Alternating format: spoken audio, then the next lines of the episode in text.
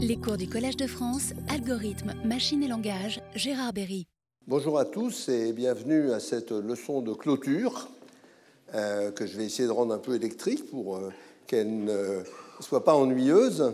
Et euh, donc il va clore ben, tout mon enseignement au Collège de France et je lui ai donné un sous-titre qui était plaidoyer pour les trajectoires non linéaires. les chemins de traverse, un trajectoire non linéaire, c'est très très mathématique, mais ça se dit chemin de traverse chez les hommes normaux. Et donc, je ne vais pas vous raconter ce que j'ai fait dans ces cours, parce que, ben, en gros, vous le savez, vous les avez tous vus. Et alors, donc, je vais faire euh, quelque chose d'assez différent. C'est euh, pourquoi j'ai été amené à faire ces cours et quelle a été euh, ma trajectoire avec pas mal de gens, dont pas mal sont dans la salle, et une trajectoire qui est justement pas très linéaire. Et je pense que c'est vraiment important. Je pense qu'en science, il ne faut pas suivre les autoroutes.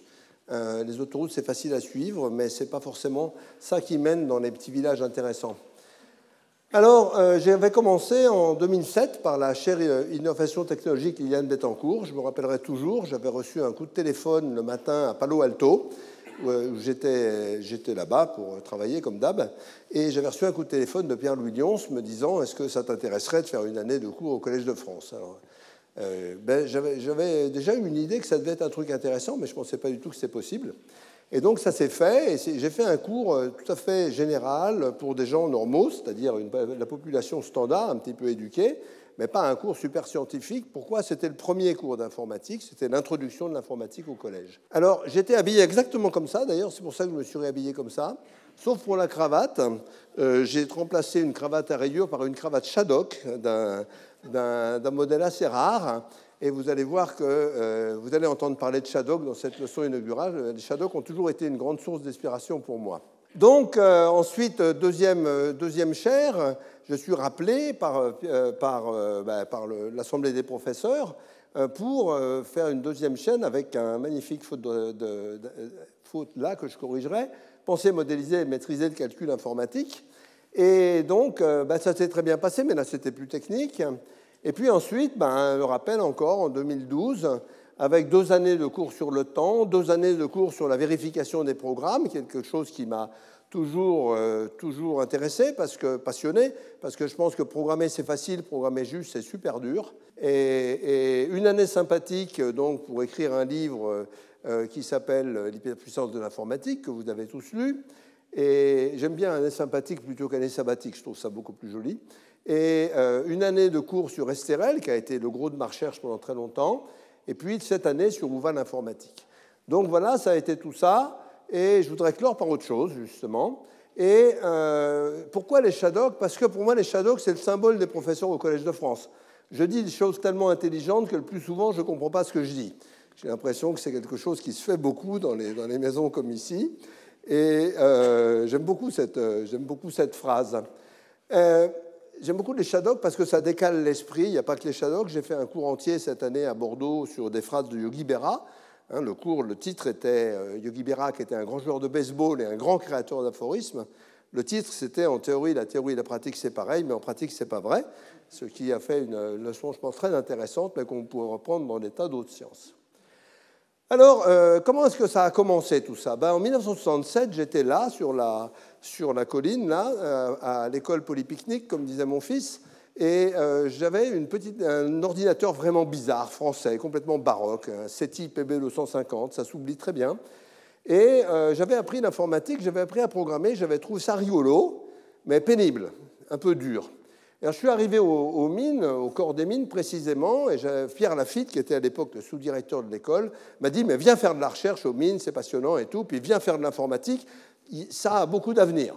Et moi, j'avais mes copains en biologie, je regardais un prochain, j'avais mes copains en biologie et je les voyais euh, qui mettaient des années à faire une expérience sur quoi que ce soit, tandis qu'en informatique, on s'y mettait et crac, on arrivait à faire quelque chose. Donc ça, ça me plaisait beaucoup. Et le premier projet qu'on a fait, c'était un projet alors qui n'avait aucune chance d'aboutir, mais qui m'a appris pas mal. C'était sur un IBM 360 à distance en assembleur. Il fallait attendre des dumps échelon, échelon, comme ça, c'était infernal. Mais il y avait un truc bien, c'était le nom. C'était TIFF, traitement et interrogation de fichiers. Et donc, on faisait un compilateur. Alors, je ne me rappelle pas tous les détails, mais je vous donne l'esprit. Euh, on avait un programme TIFF qui rentrait dans le premier programme du compilateur qui s'appelle Apéritif, et ensuite qui passait dans Coupe TIFF, dans Sportif, pour terminer dans Digestif. Donc, euh, ça, je trouvais ça très intéressant. Ce compilateur a disparu corps et bien. Je ne sais même pas s'il a vraiment existé, mais j'en ai déduit quelque chose qui allait me poursuivre tout le temps. C'est en essentiel, il est vraiment très important de bien nommer ces objets. Et, TIFF, c'était parfaitement choisi comme nom. C'est pas moi qui avais choisi. Hein.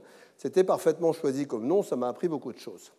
Bon, alors là, il s'est rien passé, mais heureusement, dans la rue, j'avais rencontré euh, deux personnes que je connaissais de, de, qui étaient Philippe Flageolet et Jean-Marc Steyert, et, qui m'ont dit euh, ben, écoute, pourquoi tu viens pas à Jussieu avec nous faire un DEA euh, avec Maurice Niva On se marre bien. Et puis on est à ils, étaient, ils avaient été embauchés à l'IRIA juste parce qu'ils avaient envie à l'époque. Hein, C'était pas tout à fait comme maintenant, par, par, euh, par Lyons et, je ne sais pas qui, qui avait créé, il venait de créer il n'y a pas longtemps. Et donc, euh, j'ai été euh, travailler avec eux et discuter, puis on s'est retrouvés. Ah oui, alors ça, non, avant de se retrouver avec les copains, premier congrès où on m'emmène, Algol 68. Alors là, j'ai vu que la science était quand même un peu baroque. Algol 68, un langage de programmation infernal, très gonflé, mais il n'y a rien qui marchait vraiment dedans. C'était beaucoup trop gonflé à l'époque. On ne savait pas faire si on sait faire maintenant. Et il y avait une réunion, et alors je sentais bien que le but, ce n'était pas du tout de, faire Algo 68 bien, c'était de savoir qui mettrait son nom sur le bouquin. Et, euh, bon, et les gens discutaient, puis il y avait un type très fort qui a malheureusement décédé pas longtemps après, Hans Beckich, qui, avait euh, produit une liste de 80 problèmes très importants dans le langage. Je ne vous les raconte pas, mais c'était des trucs majeurs. Et puis alors, bon, ça intéressait personne. Et puis il a dit quand même, il faut analyser ces problèmes. Et bon, le, président von Weigarten a dit, ben, écoutez, on va lire les choses pendant deux heures, puis après, on va voter. Bon, alors c'était un peu bizarre, donc tout le monde a lu ça n'importe comment. Et après, ils ont voté, et Bekich a dit, mais ces votes étaient complètement aléatoires. Et là, j'ai apprécié quand même un truc qui m'a beaucoup appris, parce que Niva, qui était là aussi, a dit, ah, c'est pas vrai, j'ai fait la parité dans tous les cas. Ce qui était quand même très habile. Donc moi je me suis dit, si c'est ça la science, on va changer de métier. Hein. Alors par contre, en 1971, euh, Dana Scott présente, Dana Scott, un très grand logicien, euh, Turing, présente D infini, un des modèles les plus importants de l'histoire de l'informatique, et j'étais là quand il le présentait avec des superbes notes manuscrites, et j'ai bossé là-dessus pendant très très longtemps. Et puis en 1972, euh, j'avais un voyage d'études aux USA, on m'avait prêté des skis à Alta, c'était Patrick Baudelaire, que connaissent certains, qui m'avait prêté ses skis. Il était beaucoup plus grand que moi, les skis étaient super longs, je me suis bien tordu un genou. Je n'avais pas du tout les moyens d'aller chez le médecin. Je suis allé clopin-clopin à Palo Alto, et là j'avais un numéro de téléphone que j'ai appelé, je n'avais même pas le nom de la personne, qui m'a dit écoute, euh, si tu veux, euh, il y, a un bureau libre dans mon bureau avec un terminal. Je n'avais jamais entendu parler du mot terminal. Hein et, euh, tu pourrais travailler avec moi. C'était une recommandation de Niva, et c'était Robin Milner, un des, plus grands informaticiens de l'histoire. Et j'ai donc travaillé pendant deux mois, 15 euh, jours avec Robin Milner sur les premiers systèmes de preuve de programme. Et ça, c'était fantastique. Et voilà Robin euh, au travail, bien après. Et j'en ai déduit quelque chose de très très important. C'est une devise qui m'a toujours suivi après, c'est on n'est jamais à l'abri d'un coup de bol. Et je pense que cette devise est extrêmement fondamentale et que ça s'organise aussi, hein, ça s'organise. Alors, 72-77, euh, eh ben, on était à Lyria et là, il y avait une bande de joyeux lurons. C'était vraiment des joyeux lurons, il y en avait pas mal dans cette salle.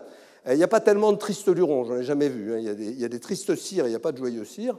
Et il y avait des joyeux lurons. Donc, euh, euh, je, je, dis, il y avait Stutenberger qui avait créé un peu tout ça avec Niva et Cadieu, et puis il y avait Courcelles à Bordeaux, avec qui j'ai écrit des choses, Gilles Kahn, Jean-Jacques Lévy, j'ai fait ma thèse avec Jean-Jacques Lévy, Jean Vuillemin qui est ici, qui a parlé en séminaire, Jean-Raymond Abrial qui a parlé en séminaire, Jean-Marie Hulot qui est là, Bertrand Serlet qui n'est pas là. Et il n'y avait que deux sujets à l'époque en informatique, c'était simple, c'était algorithme et complexité, ou alors programmation et sémantique. Hein. Soit on faisait des algorithmes, soit on faisait des programmes. Ça s'est un peu compliqué par la suite, mais enfin ça reste quand même pas faux. Et puis il y a eu vraiment deux phases. Euh, que je vais vous raconter un petit peu, mais je ne vais pas vous raconter ce qu'elles font, mais plutôt pourquoi c'était sympa. Euh, l'inversion des programmes récursifs et puis euh, le lambda calcul et la séquentialité. Alors, les programmes récursifs, c'est une histoire rigolote. on apprend toujours aux gens à programmer avec Fibonacci. Fibonacci, c'est si 0 ou 1, ça fait 1, sinon on additionne les deux précédents. Bon, mais ça, c'est complètement idiot comme définition. Euh, ça servait à mesurer la vitesse des processeurs. Fibonacci de 20 fallait une minute. Ça, je me rappelle. Maintenant, je crois que ce n'est pas mesurable. euh, bah Parce qu'on n'arrête pas de, recalculer la même chose tout le temps. Vous voyez, on va développer Fibonacci, 3 plus 2, ça va nous faire 2 fois 2. Donc on va fabriquer, on va, on va refabriquer des calculs, refaire des calculs tout le temps. Et ça coûte très très cher. Je ne vous dis pas combien, ça coûte très très cher. Et pour tout ça, pour trouver 5. Hein. Euh, mais M. Fibonacci, Leonardo da Pisa, lui, il n'avait pas du tout cette idée-là parce qu'il ne savait pas ce que c'était qu'un appel récursif. Ça s'est arrivé bien après. Lui, il disait, je prends 1, 1, je les ajoute, ça fait 2. Je prends le 1 et le 2, je les ajoute, ça fait 3. 3 et 2, ça fait 5. 5 et 3, 8. 8 et 5, 13, etc. Vous continuez tant que vous voulez. Et avec votre appel récursif, je vous salue bien. Euh, et oui, mais alors, ça, c'est très agréable à écrire et c'est très agréable pour montrer des propriétés. Et ça, c'est plus facile à faire. Est-ce qu'on peut passer de l'un à l'autre automatiquement? C'était le sujet. Et alors ça, sur Fibonacci, c'est évident, mais il y avait une fonction qui s'appelle la Corman, qui est une fonction qui coûte extraordinairement cher. Si vous voulez une fonction qui coûte cher, celle-là est très très bien. Euh, bon, en fait, ça calcule une fonction de n avec m récurrence emboîtée.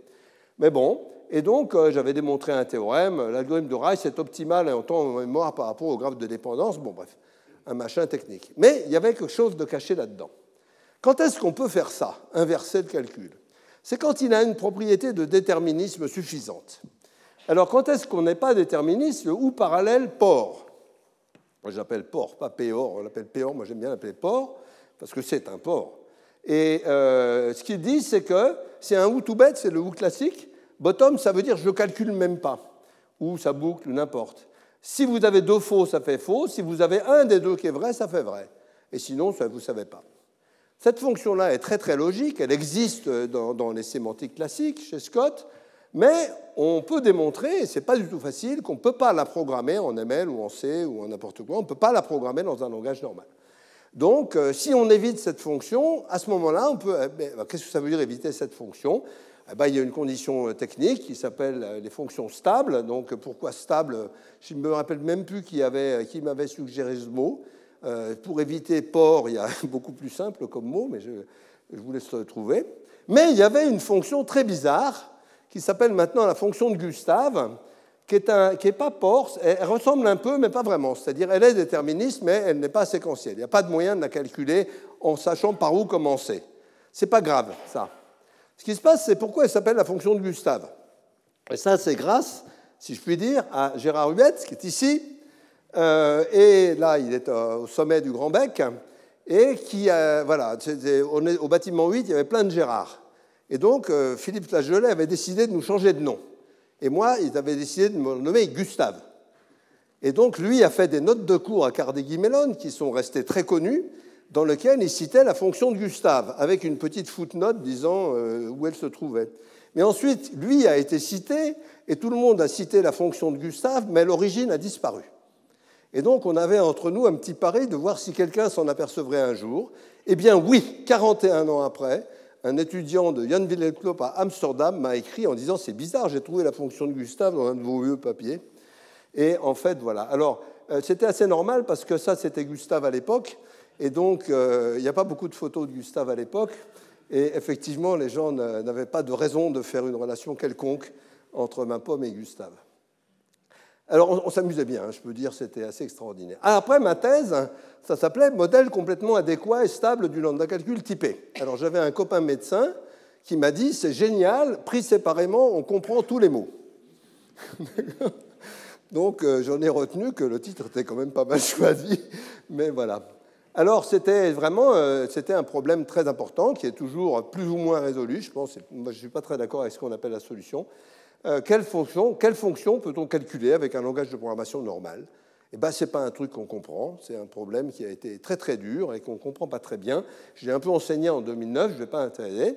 Mais voilà, ma thèse, c'était on peut construire un modèle stable avec mes fonctions, plus fin que le modèle de Scott, mais il ne résout pas le problème à cause encore de ce foutu Gustave. Hein, Gustave est en travers de tout. Alors Jean-Yves Girard, qui est un très grand logicien, a retrouvé ce modèle plus ou moins indépendamment et euh, il a construit un modèle de coq, si on veut. Euh, c'est des choses qu'il faut aller voir Xavier Leroy dans ses cours pour comprendre maintenant. Alors voilà ma thèse. Alors ma thèse, c'était du coupé-collé, mais alors à grande échelle, mais c'était des bouts de papier sur des... On n'avait pas de machine. Hein. Oui, je vous dirai après, on n'avait pas d'ordinateur en France. On n'avait pas le droit d'avoir des ordinateurs dans la recherche en informatique. Et donc euh, la thèse, c'est ça, mais là, on ne voit plus l'épaisseur des couches de papier euh, superposées, recollées et tout. Et quand j'ai essayé de la déposer à Jussieu, on m'a dit, vous n'avez pas le droit de déposer une thèse manuscrite. Ce qui ne me paraissait pas vrai. Alors j'ai dit, mais qu'est-ce qu'il faut que je fasse? C'était une semaine de la deadline. Hein. Qu'est-ce qu'il faut que je fasse? Il dit, ah, vous vous débrouillez. Donc je suis allé à l'IRIA, j'ai pris la tête de Jean-Jacques Lévy, je l'ai mise dans mes couvertures, je l'ai donnée à Jussieu. Ils ont été très contents. Après, j'ai changé. Avec la mienne manuscrite, ils étaient toujours aussi contents.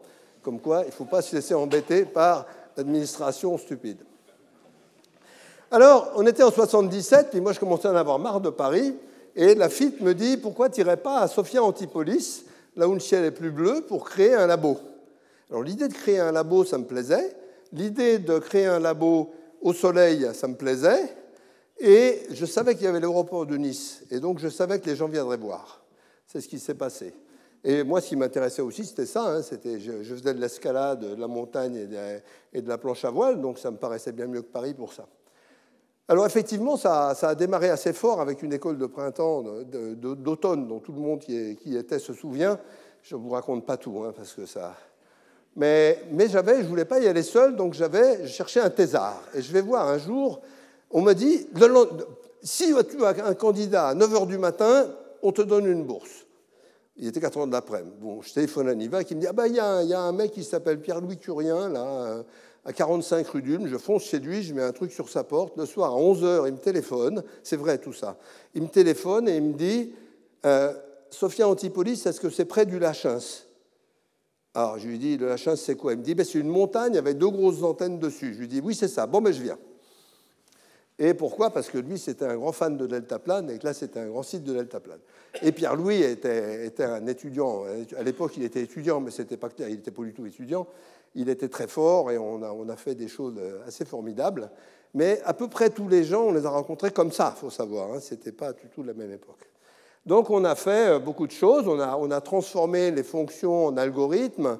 Alors ça changeait pas mal de choses, c'était des dualités catégoriques très très belles pour celles qui connaissent ces catégories. Mais, euh, mais voilà, mais il fallait abandonner le dogme classique que l'onde calcul, c'était les fonctions. Non, les catégories, c'est beaucoup plus général que les fonctions, il fallait. Et donc moi j'ai produit un papier euh, qui disait, voilà, la définition des, des, calcul, des modèles de l'onde calcul, c'est avec des catégories. Pas de bol. Et ça, c'est un truc que je n'ai pas du tout apprécié et qui m'a vraiment gêné après. Euh, je n'ai pas apprécié, pas, moi je m'en foutais, mais c'est au niveau science. Trois papiers de gens connus, différents, apparaissent et disent il faut nécessairement que les modèles soient faits avec des fonctions. Les trois auteurs, les trois groupes d'auteurs travaillent et montrent que leurs papiers sont tous équivalents et différents du mien. Donc je perds 3-1. Pas de bol, c'est la bonne définition celle-là. Hein. Ah oui, c'est comme ça. Donc, de temps en temps, on peut perdre sur le nombre euh, en sciences. Il ben, faut s'y faire. Hein, mais après, bon, euh, au bout d'un moment, ça a été compris. Ce n'étaient pas des abrutis en plus, hein, les gens du tout. Alors, il faut savoir aussi qu'à l'époque, on n'avait pas d'ordinateur grâce au plan calcul. Donc le plan calcul avait interdit l'usage des ordinateurs euh, à la recherche, ou du moins des ordinateurs qui pouvaient servir à faire de la recherche. Et donc, euh, nous, on a vu arriver, par exemple, un Iris 80 à l'INRIA. Je n'ai pas le temps de vous raconter l'histoire. L'IRIA, à l'époque, qui s'est fait saler. Dès qu'ils ont remis la clim en marche à l'installation de la machine, elle était entièrement remplie de sel. Et il a fallu un an pour la dessaler. L'Iris 80 de l'école des mines a été noyé. Il était sur un camion en plein hiver. Quand il est rentré dans la salle machine, il s'est retrouvé plein d'eau. Donc, ça, c'était les machines. Sauf l'IRCAM. Et il y a des gens dans cette salle qui se rappellent souviennent de l'IRCAM où Pierre Boulez avait exigé du président de la République un PDP-10 qui était la machine de référence, sinon il ne faisait pas l'IRCAM. Bon, et donc euh, il y a plein de gens qui ont travaillé à l'IRCAM et l'école LIS française a été faite à l'IRCAM. Puis après, il y a Michel Combarnous CNS qui a tordu le bras du plan calcul et qui nous a fait avoir un VAX pour toute la recherche française. Un VAX, c'est une machine toute petite pour toute la recherche française. Mais ça nous a bien aidé. Et euh, surtout, quelque chose que j'ai pu retrouver après, quasiment, enfin si, mais pas dans le même contexte, c'était complètement géré par les chercheurs. C'était les chercheurs qui décidaient comment on employait les budgets. Et ça a marché super bien. Euh, moi, on a travaillé dans deux de ces groupements de recherche coordonnés. Et puis maintenant, ben, il y a une loi de Moore euh, pour les circuits. Puis il y a une loi de l'administration qui est que le nombre de pages à remplir par les chercheurs double à peu près tous les deux ans et que le temps passé aussi. Donc ça, je pense que ce n'est pas terrible pour la recherche. Alors, ça, c'était une période complètement joyeuse parce qu'on avait fait un langage CDS, Concrete Data Structures, qu'on avait surnommé le langage des années 90. Je vous ai dit que je tenais beaucoup au nommage. Ça, on était dans les années début 80. Et alors, comment est-ce qu'on faisait pour le développer? Ben, on, avait des, on avait des terminaux, vous voyez ces trucs bizarres 2480 là, des HP 2621, ça s'appelle, restait très célèbre. On, avait, on en avait pas mal dans l'étage, et j'étais avec un, étudiant, je vais vous le présenter, mais on avait aussi des chaises roulantes. Donc sur les deux chaises roulantes, le soir, la nuit de préférence, parce que c'est là qu'il n'y avait personne euh, sur les machines, il y avait ma pomme d'un côté et Mathieu Devin de l'autre, qui est devenu un, grand chez euh, Google et maintenant Waymo, qui était un type formidable. Et donc le jeu, c'était de faire du multitâche, c'est-à-dire qu'on utilisait chacun 5-6 écrans, et on se déplaçait à fond la caisse en chaise à roulettes, en se rasant le plus possible, mais sans jamais se toucher. C'était ça la loi eh bien, on arrive à faire de l'informatique sérieuse comme ça. Puis en plus, ça met de la bonne humeur. Alors, j'avais, le langage n'a eu aucun succès, mais le, cycle était très bien choisi parce que le siècle n'était pas précisé. Et donc, je pense qu'il a encore ses chances pour l'avenir. Euh, après, euh, bon, j'ai participé à un projet tout à fait merveilleux avec Jean-Marie Hulot, qui est ici, qui a fait un séminaire dans le cours de Didier Roux euh, sur son histoire chez Apple. Bon, Jean-Marie a juste fait la machine Next Mac OS X et l'interface du Mac et, l'interface de l'iPhone. Après, vous vous étonnerez que je n'arrête pas de dire que l'interface et l'interaction machine, c'est complètement central et souvent mal, mal fait et que c'est absolument central. Et puis Bertrand Serlet, qui était un jeune euh, chercheur de... Euh, Jean-Marie avait fait une thèse de maths, mais a trouvé que c'était beaucoup plus intéressant de faire euh, tech et l'interface aux machines. Et Bertrand était un jeune chercheur brillant de Jean Vuillemin, mais qui est parti avec Jean-Marie et qui n'est jamais revenu faire sa thèse. Et alors, il y a une question que je peux vous poser, mais je ne donnerai pas la réponse à cause des internautes qui, voudraient l'avoir, mais non. C'est comment est-ce que Bertrand Serlet a fait pour me casser un œuf cru sur la tête avec mon consentement? Je pense qu'il y a des gens qui étaient là ce soir-là. Euh, moi, je ne me suis pas rappelé de ça et j'ai revu Bertrand Serlet 25 ans après et là, il m'a expliqué, j'avais oublié. Mais vous le saurez à la séance de questions si vous la posez. 82, changement complet de, autre route de traverse, la naissance d'Estérel. Moi, j'en avais un peu ras-le-bol de la théorie du lambda calcul. On avait un peu fini nos idées, quoi. Et puis, il y a des copains qui faisaient une voiture de course là, sur un circuit qui devait être autonome, aller le plus vite possible. La voiture était démente, elle avait des freins à disque, un accélérateur de feu.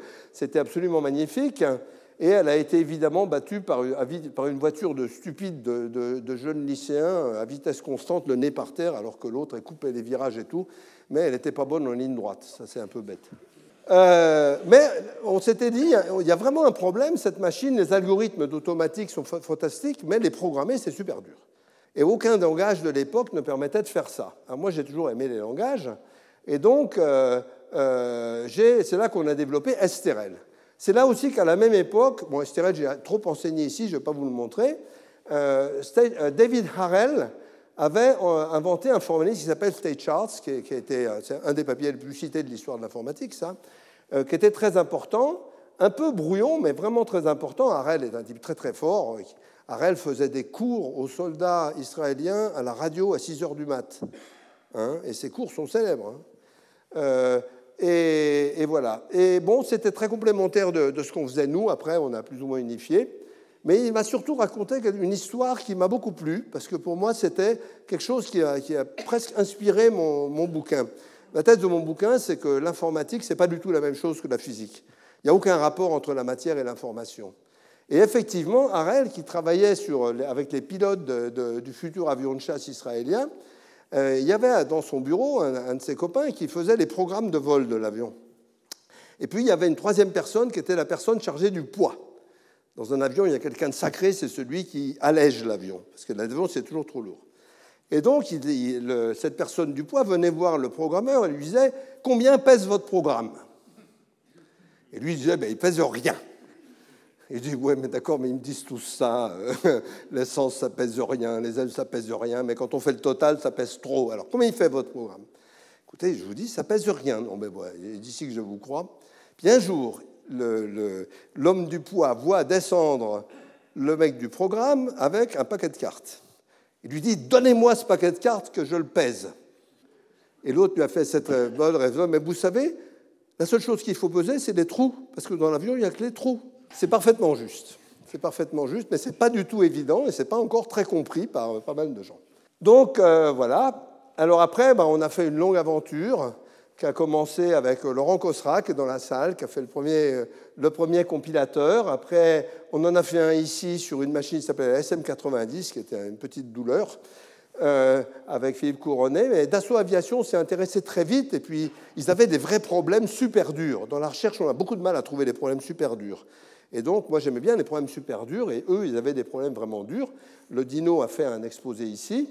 Et ensuite, il y a Georges Gontier, qui est un, qui est un un des très grands informaticiens actuels, qui a fait énormément d'autres choses après, dont l'épreuve formelle de très grands théorèmes sur ordinateur, qui a pu révolutionner tout ça. Et on a fait, euh, eh bien, il manque, il manque quelqu'un là, il manque Xavier Fornari. Je me disais ce matin que j'avais dû oublier Xavier. Comme il est dans la salle, je fais un peu gaffe.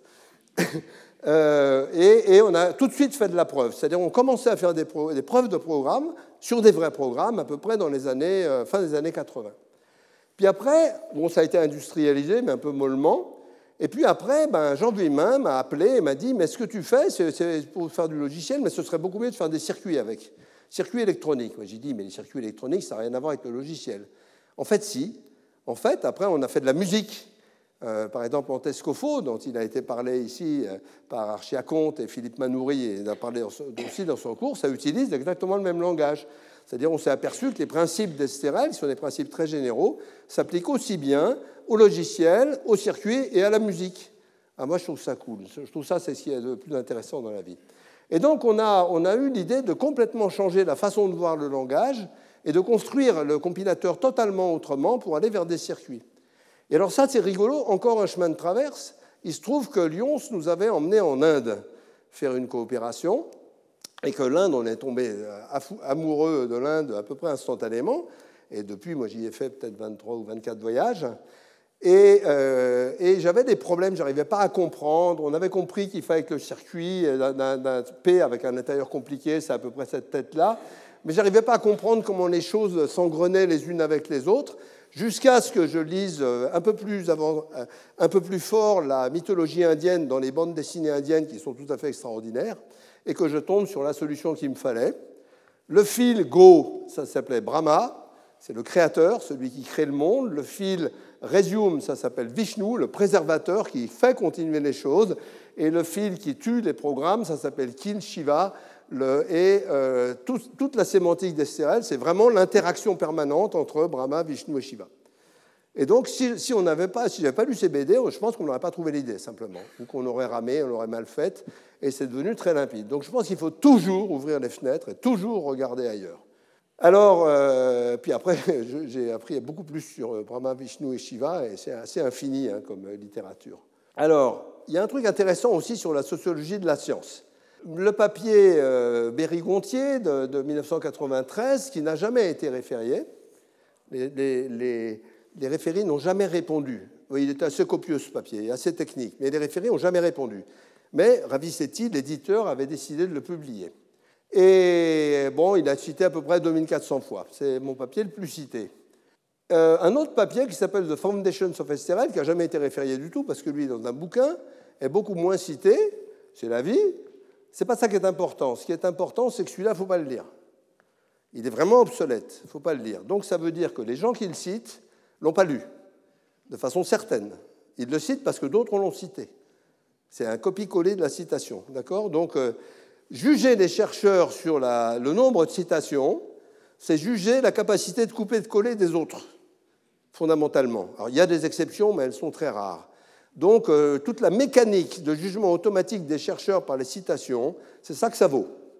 Hein? Si on ne lit pas les papiers, on peut aussi les lire. Hein euh, mais il y a tellement de papiers que ça devient compliqué.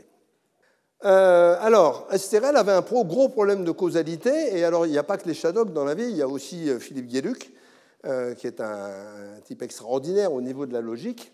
Et voilà le problème de causalité d'Esterel, il est expliqué là. Vous avez un plan de Neuilly avec un panneau, vous êtes ici, et lui dit les nouvelles vont vite. Ce qui est quand même absolument grandiose, mais c'est exactement ça le problème qu'on avait. Et il fallait qu'on trouve comment le corriger et arriver à une chose où on peut construire. Parce que ça, il n'y a pas de base à ce raisonnement-là. Et la base vient encore de Philippe Guéluc, si on regarde bien. Euh, c'est euh, le type qui a inventé l'écriture, il a inventé la lecture immédiatement après. Ce qui est aussi extrêmement intéressant comme phrase. Et c'est vrai, mais alors SRL, c'est un tout petit peu plus malin que ça, c'est immédiatement après, mais en même temps. C'est ça qui fait la différence entre STRL et les autres langages. Et euh, bon, après, après ça, on arrive à faire des maths absolument super, euh, mais ça, c'est autre chose, hein, c'est mon cours, euh, vous pouvez regarder tout ça. Alors, ben, on a commencé à résoudre ce problème avec Tom Scheipel aux États-Unis, parce que je vais vous expliquer pourquoi après. Et puis, le problème a été vraiment résolu en 2012 par Michael Mendler, qui est, dans la salle, et, Michael Mendler, pardon. Et puis, à l'époque, j'ai commencé à travailler avec les boîtes américaines, parce que les boîtes françaises dans le circuit, il n'y avait pas des masses. Euh, avec Synopsis et Cadence, qui faisait de la CO circuit, c'était des ennemis intégraux, mais on bossait avec les deux, c'était rigolo. Et, euh, puis avec Intel surtout, avec euh, Chinevsky, qui est aussi un très joyeux luron et un des types les plus forts que j'ai jamais vus dans ma carrière. Et on a défini un langage qui s'appelle STRL V7, qui est très très puissant, qu'on a développé à STRL Technologies. Alors quand j'étais dans la recherche, voilà comment on était financé.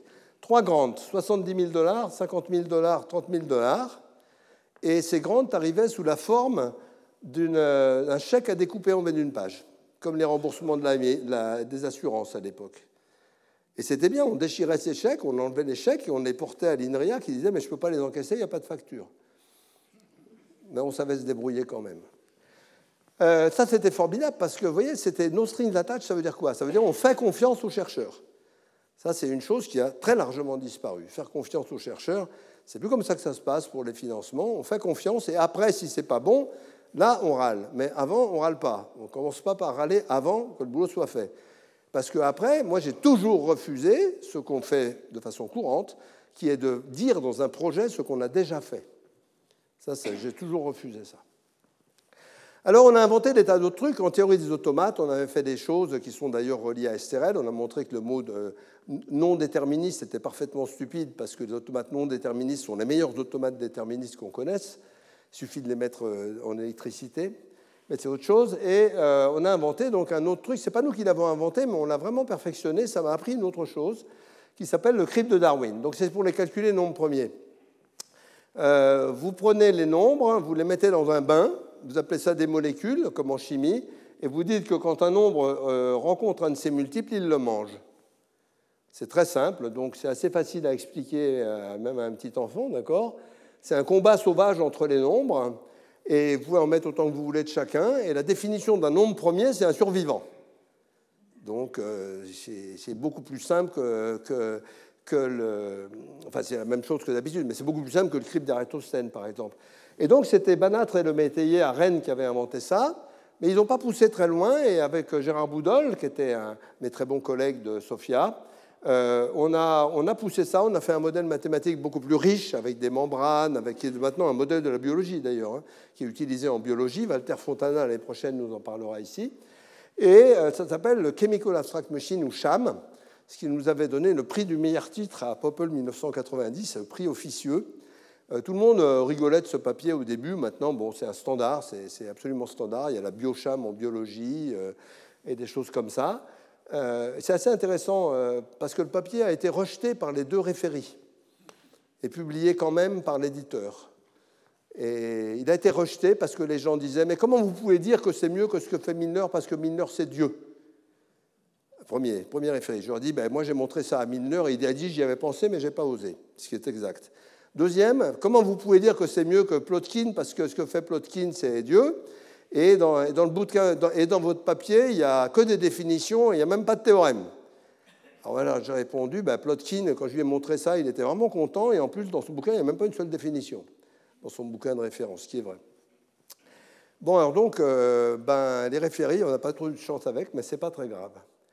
Alors, il y a aussi une autre chose qui m'a appris euh, des choses, c'est qu'il y a pas mal de gens euh, que je ne citerai pas, mais je peux vous les citer dans les questions, qui m'ont dit, mais en fait, moi j'ai déjà fait la même chose, exactement la même chose. Avant, mais alors dans des formalismes de réécriture catégorique, euh, dans des formalismes, machin truc, je leur disais, oui, mais l'important, c'est pas de faire quelque chose. Ah oui, d'abord, en pataphysique, quand quelqu'un fait quelque chose avant vous, ça s'appelle un plagiat par anticipation. Ça, c'est une notion scientifique absolument fondamentale. Et euh, le problème, c'est que l'important, c'est pas de trouver quelque chose, c'est de s'apercevoir qu'on a inventé quelque chose. C'est-à-dire qu'ils avaient fabriqué ça, mais ils ne s'étaient absolument pas aperçus que c'était intéressant. Et ça, c'est vraiment peut-être le, déclic de la science, il est là. C'est pas seulement de trouver les choses, c'est de s'apercevoir, la vache, ça, ça va donner.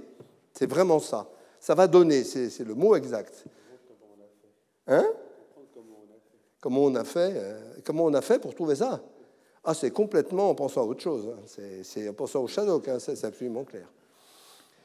Alors, effectivement, il y a quand même un truc, il faut prendre des chemins de traverse, mais il faut quand même aller assez vite. Hein. Euh, les, shadows sont un proverbe très célèbre. Quand on ne sait pas où on va, il faut y aller, mais le plus vite possible. D'accord? Ça, c'est quand même euh, aussi une phrase extrêmement riche de sens il faut essayer beaucoup. Donc les Shadocks ont cette phrase euh, en essayant continuellement, on finit par réussir. Donc plus ça rate, plus ça a de chance que ça marche. Faut se rappeler que c'était à l'époque où les Européens rataient strictement tout leur lancement de fusée, ce qui a expiré, je pense, la fusée Shadok qui faisait à peu près pareil. Je vous rappelle qu'elle avait une chance sur un million de partir et que les Shadocks se dépêchaient de finir les 999 999 premiers essais. Alors, SRL Technologies, donc il y a des gens qui étaient là dans la dans la salle le jour où ça s'est passé. Euh, Éric Bantegny, notre PDG, réunit le staff. Alors on était déjà 60, 70 peut-être euh, euh, dès le départ, parce que ça, venait d'autre chose. Donc il y avait les ventes ici, dans la salle. Il y avait le marketing, pas dans la salle, le consulting, la RD, les RH, les finances, ma pomme, etc. Et Eric nous pose, qui est un fin, qui est un malin, nous pose une question très intéressante. Il nous dit, chers amis, de quoi allons-nous mourir et quand? C'était notre première réunion. Mourir, il parlait de la société. Hein. Euh, alors là, euh, tout le monde s'est regardé en disant Qu'est-ce que c'est que cette question à la con? Et en fait, il nous a dit ben, Vous faites une rédaction de 10h à midi. On a fait nos rédactions. Et après, on s'est lu nos rédactions. Et c'était impressionnant. Il n'y a absolument pas deux personnes qui disaient la même chose. Et c'est la première fois qu'on comprenait vraiment comment pensaient les autres et pourquoi il fallait penser tout ça en même temps, qui s'appelle le boulot du PDG. Hein, et je pense que ça nous a servi euh, beaucoup, beaucoup. Enfin, moi, ça m'a servi beaucoup, beaucoup. J'en vois un qui rigole là-bas, qui était dans la, même pièce. Euh, c'était très impressionnant, euh, ce test. donc, réponses toutes différentes, très intéressantes, complètement complémentaires. Et on comprenait bien que si un des rouages ne marchait pas, ben, la société ne marcherait pas. Alors, c'est arrivé un peu. Alors, mais après, on apprend d'autres trucs quand on est dans l'industrie. Là, c'est totalement passionnant. Réunion client. Alors nous, voilà le client, donc un client, il est en marron, il est derrière un terminal, et nous, on arrive avec nos, lampes à idées, et euh, voilà, le client pose la première question. Quel est votre positionnement, quelle est votre proposition de valeur? Alors là, quand on est chercheur, on cherche son dico, Et puis on essaye de répondre, alors on répond euh, blabla, euh, vous allez mettre plus de temps à concevoir, mais moins de temps à vérifier, votre time to market sera meilleur parce qu'on a quand même regardé quelques mots. Et euh, c'est bien meilleur que VHDL parce que c'est mathématique, il y a moins de bugs. Bon. L'autre, il dit, bon, mais d'accord, mais votre produit, il est cher, alors quel est mon ROI et comment est-ce que vous quantifiez mon ROI Bon, alors là, c'est euh, on fait choc-choc. Heureusement, il y a quelqu'un, on a toujours un vendeur avec, hein, euh, qui dit euh, ROI, c'est Return on Investment. Hein, ça, coûtait à la peau des fesses, ce qu'on faisait, ce qui est normal, parce qu'on arrivait difficilement à payer les gens avec. voilà. Bon, alors on rentre chez soi, hein, on révise un peu, on se fait briefer on revient à la réunion d'après et on dit euh, quelle est votre part de marché euh, Est-ce que vous êtes solide? Donc là, vous balbutiez. On a des, actionnaires euh, très, très, très, très soigneux comme Intel, célèbre et tout. on est solide, on grandit très vite. Enfin, bon, tout le baratin normal. Et ensuite, comment est-ce que, est que vous formez les gens et comment est-ce que vous êtes fait votre maintenance Alors, vous dites, bah, on a des, consultants, des projets pilotes, Ouais, bon, d'accord. Après, il faut le faire, tout ça, hein, parce que quand on a dit qu'on faisait ça, il faut le faire. Et puis, comment est-ce que je vais, euh, euh, comment est-ce que je vais pouvoir trouver des ingénieurs qui sont au courant, qui connaissent ça? Alors, on dit, ben, on, a des accords avec toutes les universités mondiales pour enseigner ça gratoche, euh, etc. Ce qui était vrai. Mais voilà. Puis après, can you summarize your value proposition? Quelle est votre proposition de valeur? Alors, à décoder, c'est pas compliqué, mais ça prend un peu l'entraînement. C'est très simple. Ce qu'il dit, c'est en quoi pouvez-vous m'aider à résoudre mes problèmes? Et là, il y a trois phases importantes dans cette phrase. En quoi Au fait. Pas du baratin. Pouvez-vous m'aider ça doit être votre seul objectif, si vous voulez me demander un truc, à résoudre mes problèmes et pas les vôtres. Ça, c'est le plus dur pour un chercheur, parce qu'un chercheur, en général, il a envie de se faire résoudre ses problèmes, de fric en particulier. Hein. Alors, une fois qu'on n'a pas capté ça, ça commence à aller mieux. Mais tant qu'on n'a pas capté, on n'a aucune chance. Pour les gens qui font des startups, il y en a dans la salle, je pense qu'ils sont déjà au courant, ou alors qu'ils sont déjà finis. Euh, voilà, donc il faut construire de la confiance. C'est très lourd, mais pour moi, c'était un travail tout à fait extraordinaire de faire ça. C'était très dur ce qu'on faisait. L'équipe était très forte, euh, euh, c'était vraiment beaucoup plus dur que ce qu'on faisait dans la recherche. Techniquement, scientifiquement, c'était beaucoup plus dur parce que simplement, il y avait des clients très exigeants et le hardware, c'est pas un milieu de dodo, hein. c'est du sérieux. Contact avec la recherche, en revanche, c'est plus compliqué. moi, j'étais ancien chercheur, donc maintenant en marron derrière mon terminal. Et euh, le chercheur arrivait et me disait J'ai des, idées intéressantes pour toi. Alors, ce n'est pas tous les chercheurs. Hein. Euh, j'ai des idées intéressantes pour toi. Je disais, moi, je disais, mais je ne comprends pas très bien pourquoi ça m'intéresserait. Il ne me demande même pas ce qui m'intéresse. Ça, c'est un classique aussi. Hein. Euh, bon, mais ce n'est pas tout à fait vrai. Olivier Tardieu a fait une, thèse absolument merveilleuse sur STRL, a complètement changé ma vision de pas mal de morceaux et m'oblige à réécrire le bouquin de référence. Alors, ce qui s'est passé, c'est quand même qu'on a eu un petit ennui c'est que euh, le jour de notre réunion client de 2008, je ne sais plus si c'était en juillet ou en septembre, euh, les clients, les clients, les, expos des clients disaient ça marche génialement, on va passer à la taille au-dessus, c'est super et tout. Et moi, le matin, j'avais appris une mauvaise nouvelle. Pourquoi? C'était juste après la chute de Lehman Brothers. Et ce que j'avais appris, c'est que nos clients étaient morts. Ah oui, ils ne savaient pas encore eux. Mais je savais que TI allait fermer le matin, c'était notre plus gros client. 2008. Ah, c'est 2008. Un bug, désolé. Il y a toujours des bugs en informatique. 2008. Et donc, nos clients euh, nos clients ne savaient pas encore, mais nous, on savait qu'il ben, y avait toutes les chances qu'ils soient morts. Et 100 clients, une boîte, ça va mort aussi.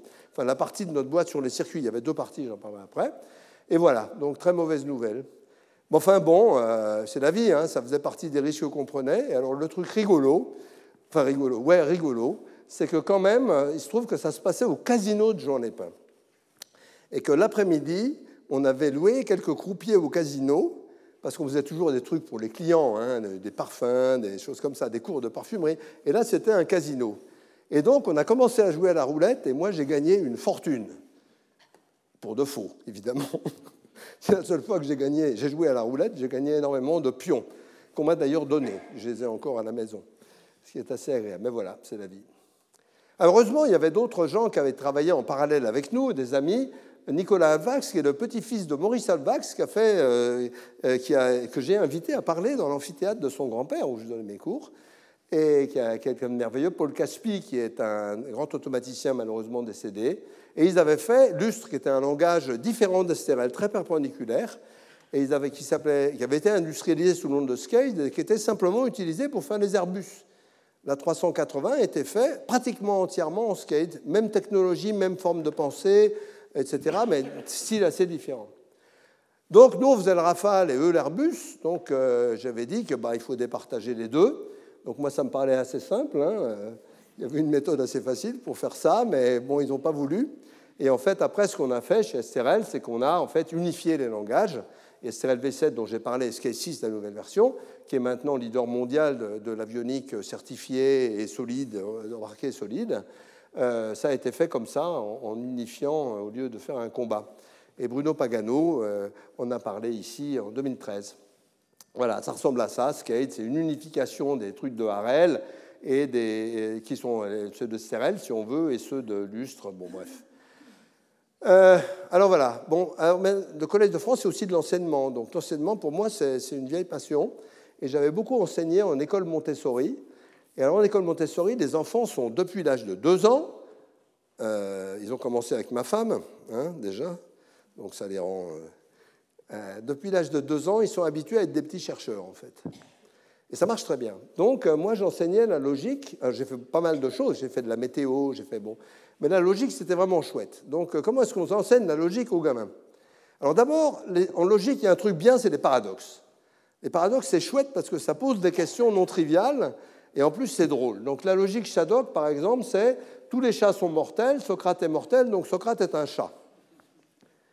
Alors, est-ce que vous pensez que cette phrase est vraie ou fausse? Ah, ou, pas évidente Pas clair, hein? Eh bien, figurez-vous que moi, un jour, moi j'étais en train de penser que cette phrase était fausse, et un jour, il y a une gamine de 9 ans, c'était un cours au 6-9 ans, qui me dit C'est pas vrai, il n'y a pas de problème s'il n'y a qu'un seul chat et qui s'appelle Socrate. Et ça, c'est grande classe. La théorie du modèle minimal de la phrase, à 9 ans, c'est quand même pas mal. Hein. Donc, euh, alors là, les autres enfants, ça les intéresse tout de suite. Alors après, on peut demander, par exemple, comment est-ce qu'on reconnaît un chat d'une chatte à 3 mètres? Alors, je ne sais pas si vous savez faire ça. Alors, il y a un truc euh, très très bien qui montre que les filles s'intéressent effectivement aux sciences du vivant, c'est qu'elles me disaient toutes si elle a trois couleurs, c'est une chatte. Parce que les chats peuvent pas avoir trois couleurs. Alors, c'est pas vrai, il y a 1%, parce qu'il y a des fuites de chromosomes X, mais enfin, c'est XX. Hein faut être XX pour avoir trois couleurs. Alors je disais non, non, non, on l'appelle, s'il vient c'est un chat, si elle vient c'est une chatte. C'est ça la réponse.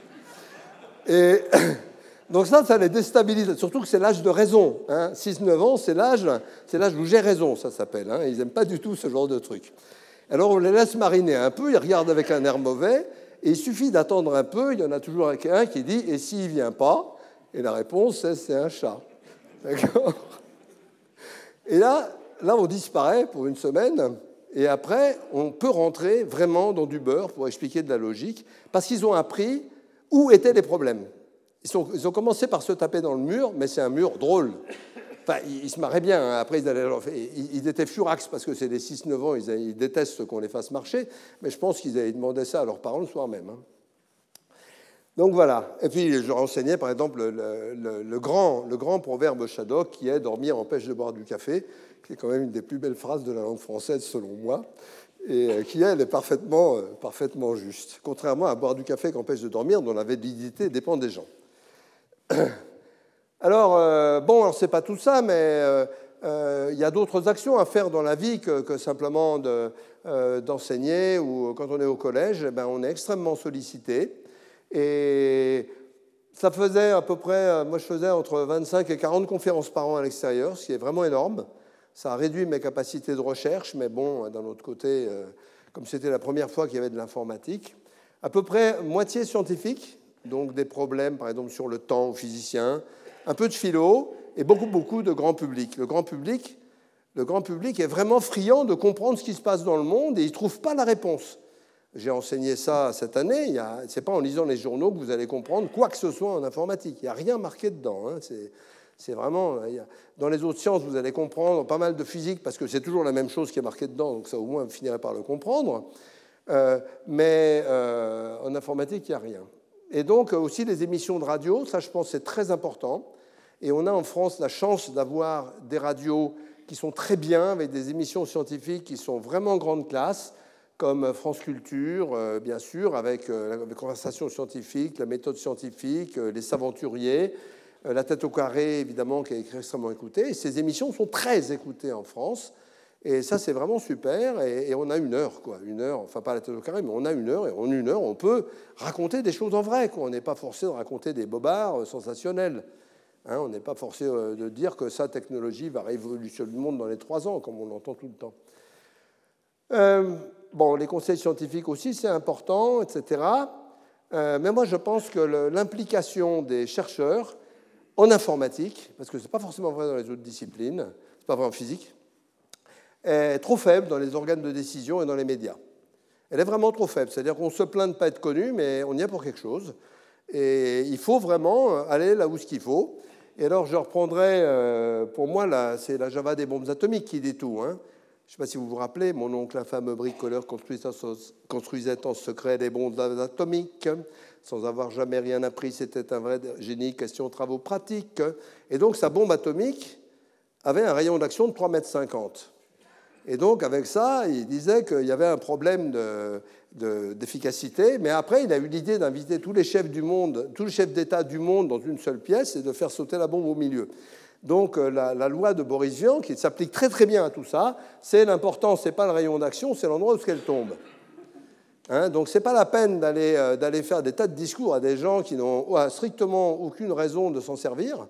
C'est beaucoup plus important d'aller voir les gens qui sont en train de prendre des décisions à un moment donné. Par exemple, cette année, on a été faire des programmes d'informatique au CSP.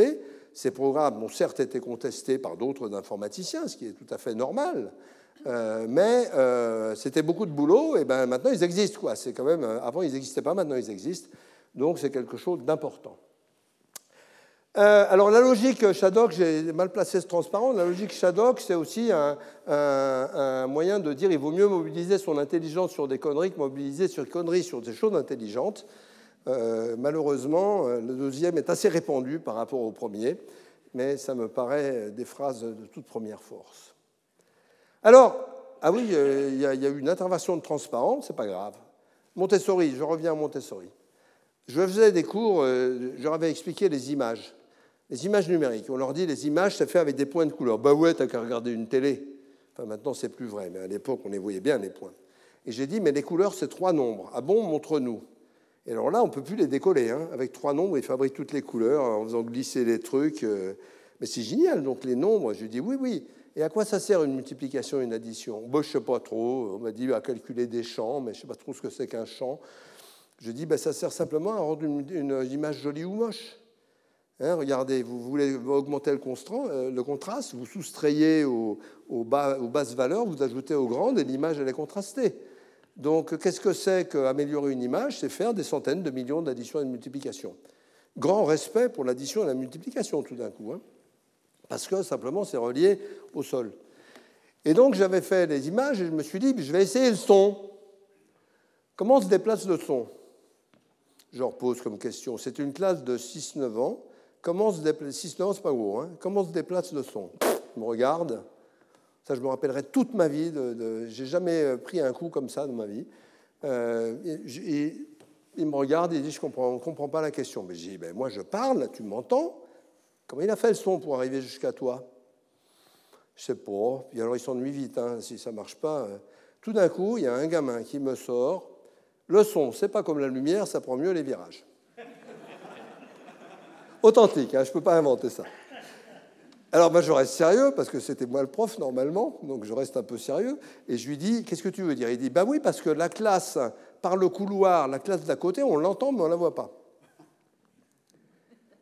Ouah Bon, alors là, les autres, ils ont commencé à dire que tiens, il allait se passer des trucs, c'était une journée intéressante. Et donc, euh, après, on a discuté, je, je montrais, c'était une vibration, le son, on triche un peu, hein, on sent la vibration, pas vraiment exact, mais c'est pas grave. Euh, et puis, tout d'un coup, il y a Raphaël Pacto, je me rappellerai toujours, un gamin très antiscolaire par ailleurs, qui sort comme dans Tex Avery, comme dans les dessins animés, deux grands phares de ses yeux, et qui me sort la phrase ultime. Il me dit le son se déplace en dansant dans l'air. Bon, je pense que c'est la définition de base du son, du déplacement du son. Le son se déplace en dansant dans l'air. Il, pourrait se déplacer en faisant danser l'air. Après, on peut, améliorer ça. Bon, alors ça, c'était pour moi un deuxième gros choc de la journée, mais le troisième, qui était le vrai choc et le vrai intéressant, est arrivé cinq secondes après, où les gamins m'ont dit C'est super, on a tout compris, on revient la semaine prochaine. Et donc ça, pour moi, c'était... Alors, j'ai expliqué déjà dans ma première leçon inaugurale que je m'inspirais dans tous mes enseignements de cet enseignement-là. Parce que c'est là que j'ai appris à comment on pouvait euh, intéresser les gens à des problèmes qui ne les intéressent pas forcément. Ce qui est vraiment quelque chose de très intéressant à faire. Alors, sur l'enseignement, je, vais vous lire Hein, je vais vous lire quelque chose d'extraordinaire que j'ai fait lire à moitié euh, par Najat Vallaud-Belkacem au Amphi de la Sorbonne quand elle m'a donné la médaille d'or. C'est un poème écrit par la classe de 5e 3 à ma mère, qui était prof de maths, et dont je pense qu'elle était une bonne prof. Le deuxième trimestre est achevé, vite il faut nous en aller. Les vacances vont trop vite passer, le troisième trimestre va commencer. Laissons de côté les carrés, la lune et les nombres premiers, les preuves, la multiplication, l'addition et la soustraction. Les mathématiques avec vous deviennent faciles comme tout. Les dernières difficultés, vite, vite, vont s'envoler. Il est vrai que c'est un plaisir de se souvenir de vous. Vous êtes si gentil que nous vous offrions des billes. Là, c'est une rature parce que je ne vais pas être très content. Euh, il n'y a pas à en douter, vous êtes la reine des fées, mille fois plus gentille qu'elle et encore plus belle. Ne pensons pas aux mathématiques, organisons des pique-niques. Travailler avec vous, c'est un bonheur auquel on met tout son cœur. Une nouvelle, vous sympathisez. Un problème, vous le résolvez. Il n'y a pas à dire, vous êtes la perle convoitée par tant de merles. Si en colère vous vous mettez, on entend les mouches voler, mais cela n'arrive pas souvent, grand bien pour nous, heureusement. Quel rire vous déclenchez quand tout d'un coup vous vous esclaffez. Ici, tout le monde vous adore et dit que vous êtes en or. Euh, nous espérons ne pas vous charger de soucis et de veillées. Nous vous prions de nous pardonner d'être de tels endiablés. C'est normal à notre âge de ne pas être toujours sages. Nous sommes souvent euh, entêtés, excités et quelquefois déchaînés. Que vous êtes drôles quand vous nous filez les petits trucs du métier avec votre satanée tactique. Nous ferons toutes des mathématiques. Dans la classe à la rentrée, deux, vous nous parlerez, chacun de son tour reçura un petit bout de chocolat. Madame Berry, il faut l'avouer, vous êtes la plus adorée de tous les professeurs du lycée. Oh oh, vous rougissez. Nous espérons toutes vous garder tout au long de notre scolarité. Nous ne vous, oublierons jamais, Madame Berry adorée, signée de l'intégralité de la classe. Alors, je ne suis pas sûr que ça se fasse encore, mais ça dit quand même quelque chose. Hein. Alors, au collège, je pense qu'il y a beaucoup de gens qui essayent de faire quelque chose qui ressemble un peu à ça, mais des poèmes arrivent assez rarement, et euh, c'est la vie. Alors, euh, par ailleurs, en dehors de, tout ça, euh, il y a une charge qui, m'a beaucoup plu. C'était évidemment qu'au euh, collège, on discute beaucoup avec les autres profs. Euh, on ne va pas assez les voir parce qu'on n'a pas le temps, il y en a trop et ils font trop de choses intéressantes. Et je me suis occupé, ah pas tout seul, hein, avec un search committee, bon, mais je m'en occupais en gros, je coordonnais la chaire informatique et sciences numériques, qui, qui a eu donc jusqu'à maintenant 10 euh, participants. Rachid Garaoui, qui est ici, est encore en fonction là, à l'heure actuelle, encore en cours. Et l'année prochaine, on peut annoncer, c'est Walter Fontana, donc professeur à Harvard, professeur de Computational Biology à Harvard, qui va nous parler de Computational Biology. Alors, je ne sais pas pourquoi le Collège de France coupe, euh, tronçonne les côtés des têtes, mais c'est comme ça. Euh, il y a Yann Lequin qui a échappé, peut-être Jean-Daniel Boissonnat. Mais si vous regardez ça, ça fait quand même une très très belle brochette de professeurs, je trouve. Et euh, on a bien l'intention de continuer tant que cette chaire va fonctionner. Également euh, de présenter Philippe Manoury, qui est ici et qui nous a fait un cours merveilleux sur la musique. Alors il se trouve qu'Estérel sert aussi en musique et on a des problèmes en musique, d'informatique qui sont très difficiles, en particulier sur la partition. Pourquoi? Parce que, ben, avec le logiciel, ah oui, ça s'appelle musique électronique. Hein. C'est fait par logiciel. Je ne sais pas pourquoi ça s'appelle électronique. Hein. Il n'y a pas d'électrons dans le logiciel. Il y a des électrons dans les circuits, mais à part ça, c'est des photons qui transforment l'information. Bon, on dit électronique. La musique informatique, donc, a un problème. On peut faire tous les sons et tous les arrangements de sons. Mais il y a un truc qu'on ne sait plus du tout faire, c'est une partition. Une partition pour tout faire. Les partitions, ça a été fait pour les instruments. Ça n'a pas été fait pour la liberté la plus totale. Et on ne sait pas faire, euh, on sait pas comprendre. Alors maintenant, en gros, chaque, euh, compositeur invente ses notions de partition. Et il y a eu une belle normalisation de la portée et tout ça, et puis des notations euh, au travers le temps. Et là, il bah, faut repartir à pas loin de zéro. Sur ces problèmes-là, c'est vraiment super intéressant. Et à l'IRCAM, a dont je préside le conseil scientifique, c'est un grand honneur. Il y a beaucoup de gens qui, qui essayent de comprendre ça timidement, c'est difficile. Et puis, euh, la musique. Et puis, bien sûr, j'ai eu l'honneur de présenter Stéphane Malat sur la chaire Sciences des données. Alors, évidemment, le jour de la présentation de Stéphane Malat, vu ce que c'est que l'intelligence artificielle maintenant, il y avait euh, des émeutes euh, dans tout Paris pour arriver à rentrer au Collège de France. Et Alain Prochian est venu faire l'introduction. Moi, j'ai présenté Stéphane. Et quand je suis descendu de l'estrade, je me suis aperçu qu'il n'y avait plus une seule place assise dans l'amphithéâtre Marguerite de Navarre. Et j'ai tout fait assis par terre, ce qui était quand même assez rigolo. Euh, donc ça, c'est vraiment très intéressant. Et de, discuter euh, avec les professeurs. Euh, j'aurais aimé voir plus de cours. J'ai essayé d'aller en voir, mais c'est difficile. les gens me disent des fois, toi, à la retraite, j'y crois pas. Alors moi, j'y crois tout à fait. Hein. et donc j'ai une nouvelle devise maintenant qui est j'ai bien assez de cordes à mon arc pour pouvoir changer mon fusil d'épaule, que je trouve une très jolie devise militaire. Et je voudrais, pour finir, pour finir, je voudrais dire euh, un grand merci à, tous mes, à vous, tous, les auditeurs qui sont venus, et à tous mes séminaristes. Il est venu 66 séminaristes, et je voudrais 75 secondes de silence, pas 66, mais 75 secondes de silence, pour les remercier de façon digne.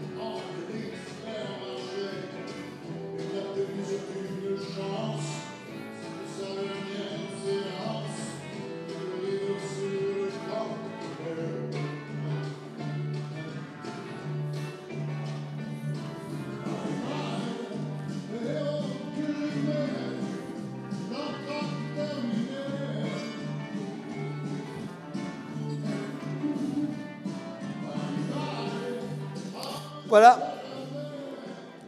C'est fini. Retrouvez tous les contenus du Collège de France sur www.colège-2-france.fr.